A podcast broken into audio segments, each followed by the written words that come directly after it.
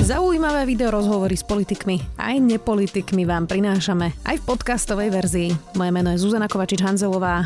Vítajte pri relácii Rozhovory ZKH v audioverzii.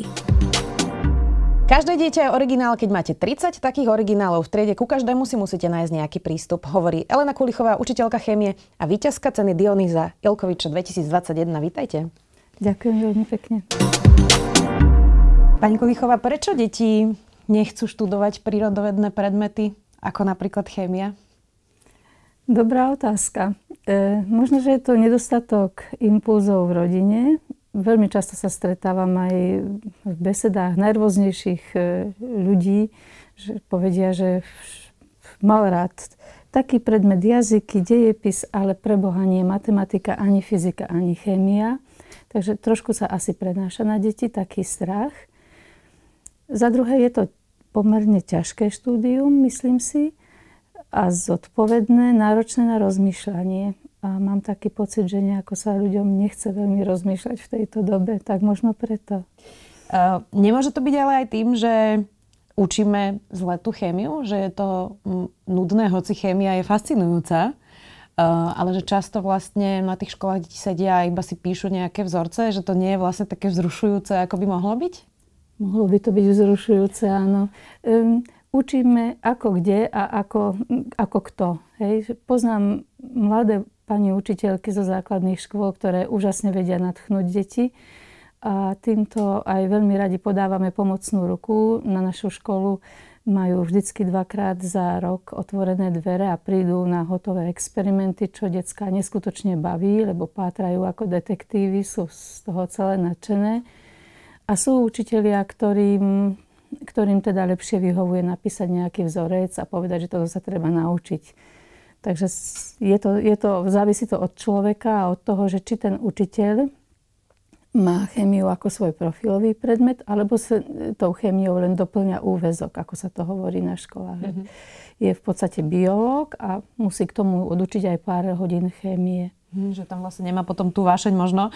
Um, ako sa mení učenie chémie? Je to iné ako pred 30 rokmi, alebo prosto tie veci sú dané um, a nejak zásadne sa to nevyvíja, ten predmet? Vyvíja sa a práve, že tie, ten, to pemzum poznatkov, ktoré by sme potrebovali sprostredkovať mladej generácii, z roka na rok narastá. No a tá, tá ochota učiť sa tých detí, mám pocit, že tie deti nám tak trošku pohodlnejú a tam sa také, také nepríjemné nožnice otvárajú potom, že mm, a začarovaný kruh, lebo na jednej strane samozrejme nemôžeme mať radi niečo, čomu nerozumieme a na druhej strane, keď sa to nenaučíme, tak tomu nikdy neporozumieme. Takže treba tam prekonať nejaký taký štartovací, tak, takú štartovaciu aktivačnú energiu, ktorú by teda asi ten učiteľ mal pomôcť prekonať a mal by teda tie deti doviesť k tej, aj k tej chémii, aj k prírodným vedám všeobecne. E, nemalo by sa to učenie zmeniť možno aj v tom, alebo ako sa mení, možno mi poviete, že už sa zmenilo, um, lebo kopec vecí teraz človek má v telefóne, vie si ich okamžite nájsť, nie je to ako kedysi, že človek by musel ísť do knižnice, niečo si vyhľadať. Um, a že teda možno namiesto nejakého konkrétneho vzorca by bolo lepšie vlastne zmeniť to vyučovanie na učenie kontextu, súvislosti a kritického myslenia? Určite áno, určite áno. A ešte je tam jedna veľmi dôležitá vec, tá prax ten experiment, ktorý väčšinu detí, aj keď zo začiatku o tú chémiu nemajú veľký záujem, ale keď vidíte, že na tých cvičeniach si tie deti filmujú, ako sa im vytvárajú kryštáliky, ako sa im sfarbuje rostok, ako im stúpa postupne na chromatografickej platničke tá škvrnka, tak vidíte, že, že dajú sa zaujať. Je to naozaj o tom, že do, dodať tým deťom dostatok impulzov. A to nemusia byť nutne teda mm, impulzy typu, že internet a podobne, ale, ale to je tá prax. Inak vlastne v tomto je chémia asi uh, má možno výhodu oproti, uh, oproti iným predmetom, že presne si to viete potom ukázať v praxi, nie? Čiže svojím spôsobom by malo byť jednoduchšie zauča- za- zaujať tou chémiou, nie? Áno, len tam narážame na hodinovú dotáciu na základných školách, že neviem presne, ako je to teraz, ale bolo to tak, že pol hodina chémie, čiže každé dva týždne jedna hodina. potom jedna hodina týždenne, potom dve hodiny týždenne, to je strašne málo. Na ten, na ten experiment sú potrebné minimálne tie dve hodiny týždenne.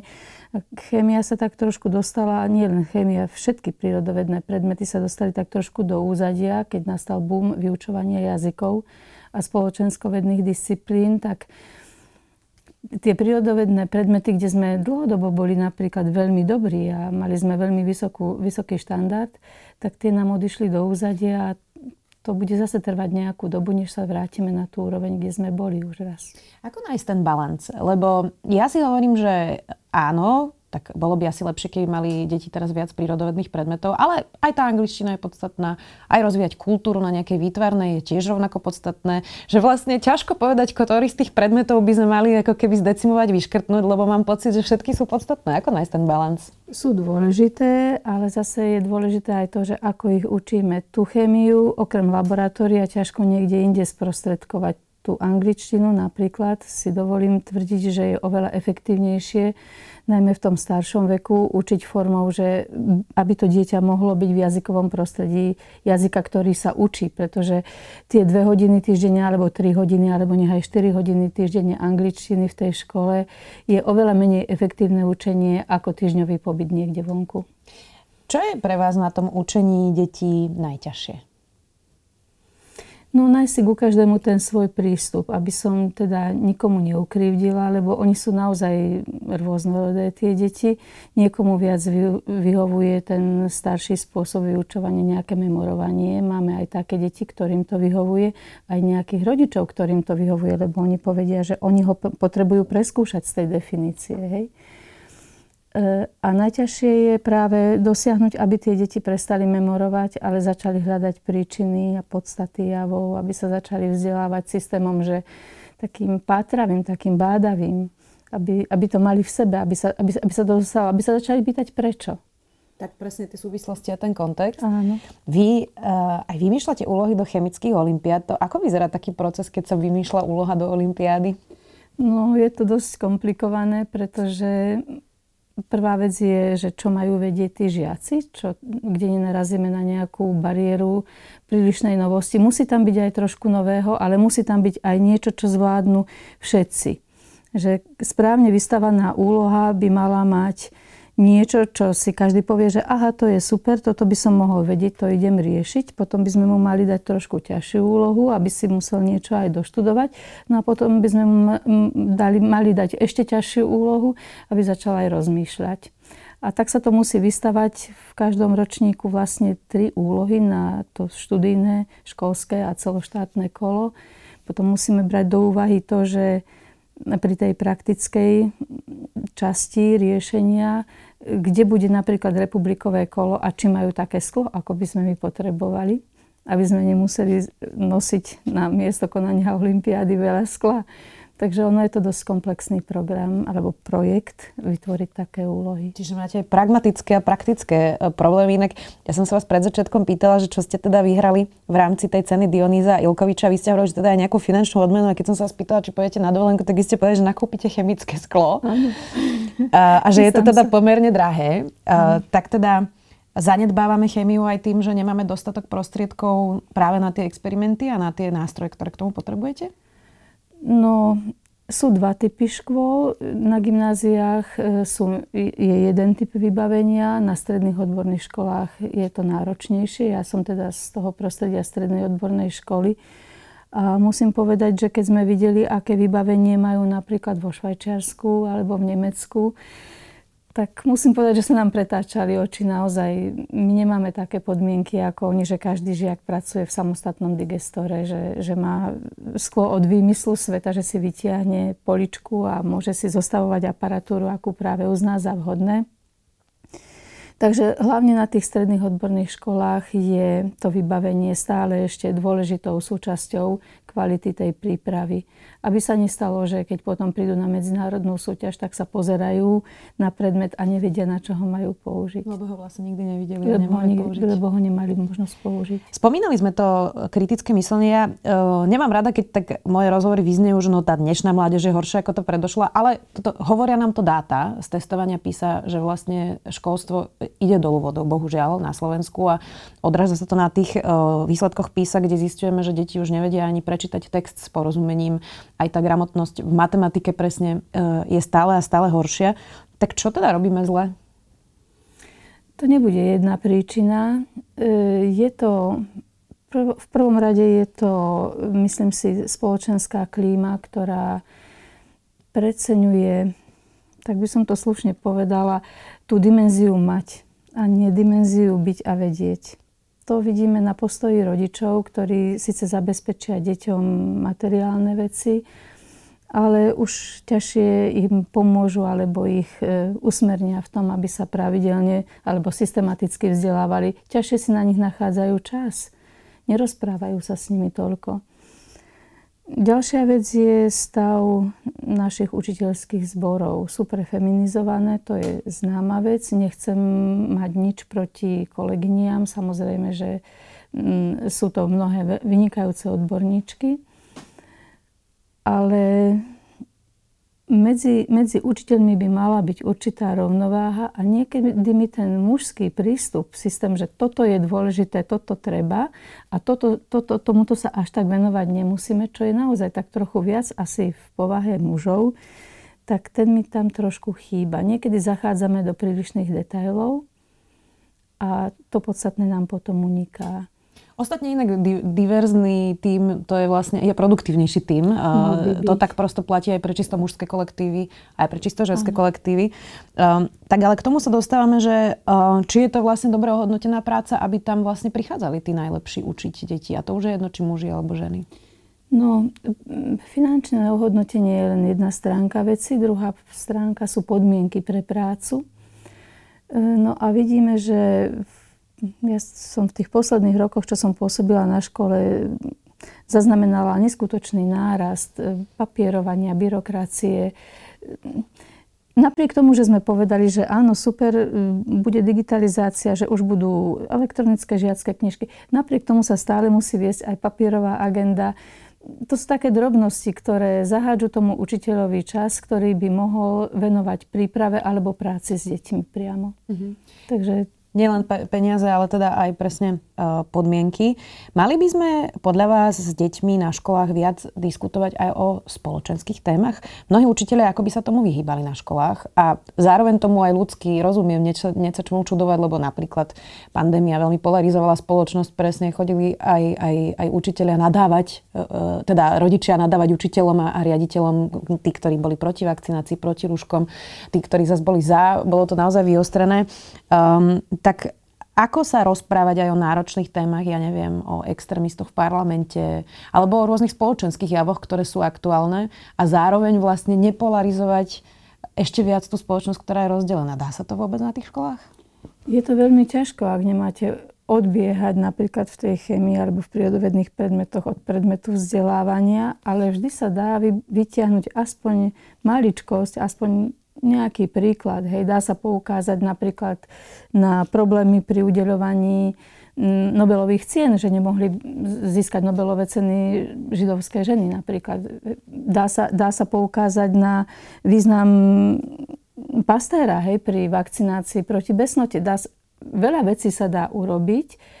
Myslím si, že aj nevtieravou formou nie spôsobom, že takto to je a to musíš prijať, ale tá diskusia tu by som akože uvítala. Je otázka, či ten učiteľ príde na tú hodinu pripravený tak, že tú diskusiu nechcem povedať, že prvoplánovo, ale že ju vyvolá teda, alebo dá jej priestor. Mm, to, čo, to, čo vidno často na tých e, študentoch, nechcem opäť generalizovať, je, že vlastne nie, sa neučia veľmi diskutovať. Čiže aj keď e, ja občas prídem na nejakú strednú školu, kde má byť ako diskusia a, a kladiem otázky, tak vlastne vždy je ticho a tak sa vlastne na seba tí študenti pozerajú a ja vidno, že sa to vlastne vôbec neučili uh, niečo povedať a diskutovať. Tak e, na tomto sme asi tiež mohli trochu popracovať na tých školách, nie? Určite áno. A práve preto, že sú to prírodovedné predmety a tam sa dá diskutovať aj do minulosti alebo na veciach, ktoré nás teraz až tak nepália. Hej, že nemôžem teraz vstupovať do diskusie s, nejakým, s nejakou veľmi aktuálnou témou, keď vidím, že tá trieda napríklad je polarizovaná. Ale môžeme sa na niektorých veciach dohodnúť, dajme tomu aj vopred a vytvoriť si v tej diskusii určité mantinely, aby sme sa neosočovali, aby sme sa vzájomne vzájomne neurážali. A pokiaľ ten učiteľ má trošičku citu pre tie deti, tak myslím si, že by to mohol dokázať usmerniť. A ešte by som chcela povedať, že vynikajúco sa diskutuje popri laboratórnych cvičeniach. Prečo? Detská sú tam také uvoľnenejšie, pracujú na niečom, majú šancu opýtať sa, učiteľ im to môže a nemusí vedieť vysvetliť, lebo stane sa aj také, že niekedy nás prekvapia v tom experimente, že som si myslela, že už všetky chyby poznám v tomto experimente a nie je to pravda, že oni si nájdú vždycky nové tie chyby. Takže dá sa to, dá sa to vždycky nejakým spôsobom uhrať, len učiteľ musí byť osobnosť, ktorá nemá patent na rozum, prizná, že si musí tiež veci zoštudovať, musí vedieť počúvať tie deti a keď sa dá, tak aj vecne a logicky argumentovať, ak, ak to, alebo učiť tie deti, aby počúvali aj tú logickú argumentáciu. Tam musí ísť on príkladom. To, čo inak vidíme posledné roky, bohužiaľ, v spoločnosti, aj teda e, vo funkciách, ktoré ešte nedávno boli, boli aj vzdelanostne elita, e, je nejaká devalvácia, ako keby titulov vysokoškolských vzdelania, opísané diplomovky u rôznych politikov, ale aj kúpené tituly, alebo také tituly len pre tituly. Sociálna práca je týmto naozaj známa. E, vážime si na Slovensku vzdelanie? Vážime vážime, ale nie som si istá, či niektorí ľudia nechcú mať, nechcú byť vzdelaní, chcú mať naozaj len titul. Že, ako na, moja jedna kolegyňa hovorila, že ten papier do kredenca, že, že ne, ne, nerozumiem dosť dobre tomu, že kde, kde tí ľudia berú odvahu, keď majú takto získané tituly, e, kde berú odvahu presadzovať svoje názory napríklad, keď vedia, že nevedia, alebo nevedia, že nevedia. Možno nevedia, že nevedia. Možno to je ten kameň úrazu. To ste celkom dobre pomenovali. Um, čo, um, keď už sme teraz hovorili, že čo je vlastne horšie dnes na deťoch, ktoré chodia do školy, tak čo je na nich inšpiratívne pre vás na tejto generácii? Bezprostrednosť, otvorenosť, zvedavosť. Ako ja si myslím, že pri, pri dobrom vedení, akože každé dieťa je malý genius, že niekto je, niekto je um, rozmýšľa úžasne, niekto je, má šikovné ruky. Vždycky je to o, tom, o tých učiteľoch, že by mali podchytiť v tých deťoch to, čo je, v čom majú šancu vyniknúť a dať im aj tú príležitosť a dať, dať im aj to sebavedomie, že v tomto môžeš byť dobrý. Tam ešte stále sme nedocenili úlohu učiteľov na druhom stupni základných škôl, ktorí myslím si, že vedia posunúť tie deti. A bola by som veľmi vďačná, keby rodičia ich trošku viacej počúvali, aby sa nestávalo, že mm, rodičia majú napríklad e, takú ideu, že ich dieťa bude gymnazista. Dieťa pritom vôbec nie je študijný typ a oveľa lepšie by mu sedela nejaká odborná škola napriek tomu sa z neho stane zatrpknutý a možno, že ani nie veľmi úspešný gymnazista. Čiže nejaká projekcia vlastných ambícií do detí, aj? Mm-hmm. Áno, to si myslím, že tam, tam robíme chybu. A ďalšia vec, ktorej sme sa, nechcem povedať, že dopustili, ale dopustili, že sme trošku pocenili odborné vzdelávanie. Preto teraz nemáme odborníkov v mnohých profesiách a chýbajú nám a máme prebytok ľudí, ktorí majú akési tituly a, a nevedia, čo by, nevedia, čo by s nimi robili. Tak. Nevedia, ne, nevedia, kam sa ubrať, rozumiem. Ďakujem veľmi pekne, že ste si našli čas. Ja som vždy rada, keď v štúdiu um, máme učiteľov a inšpiratívnych ľudí. Myslím si, že do tohto naozaj spadáte všetkými kategóriami. Elena Kulichová, učiteľka chémie a víťazka ceny Dionyza Ilkoviča 2021. Ďakujem. Ďakujem pekne. Počúvali ste podcastovú verziu relácie Rozhovory ZKH. Už tradične nás nájdete na streamovacích službách, vo vašich domácich asistentoch, na Sme.sk, v sekcii Sme video a samozrejme aj na našom YouTube kanáli Denníka Sme. Ďakujeme. 10 tém prvej podcastovej minisérie venovanej témam z oblasti ginekológie a pôrodníctva evidentne nestačilo. Vďaka vášmu ohlasu aktuálne vznikajú nové časti Gincastu, ktoré sa budú opäť snažiť predovšetkým prakticky vysvetliť a objasniť, čo vás zaujíma. Predčasný pôrod, pôrodné poranenia, spontánny potrat, endometrióza, bolesti v podbrušku či fungovanie vaječníkov. Aj to budú témy novej série Ginkastu. Som Janka Imrichová a môj stály host Peter Kaščák, primár a prednosta ginekologicko-pôrodníckej kliniky v Trenčíne, je pripravený rozprávať o tom, čo vám možno váš lekár alebo lekárka nepovedia. Ginkast, podcast denníka ZME, nájdete vo vašej obľúbenej podcastovej aplikácii, ale aj na webe sme.sk. Druhú sériu štartujeme už v útorok 5. apríla.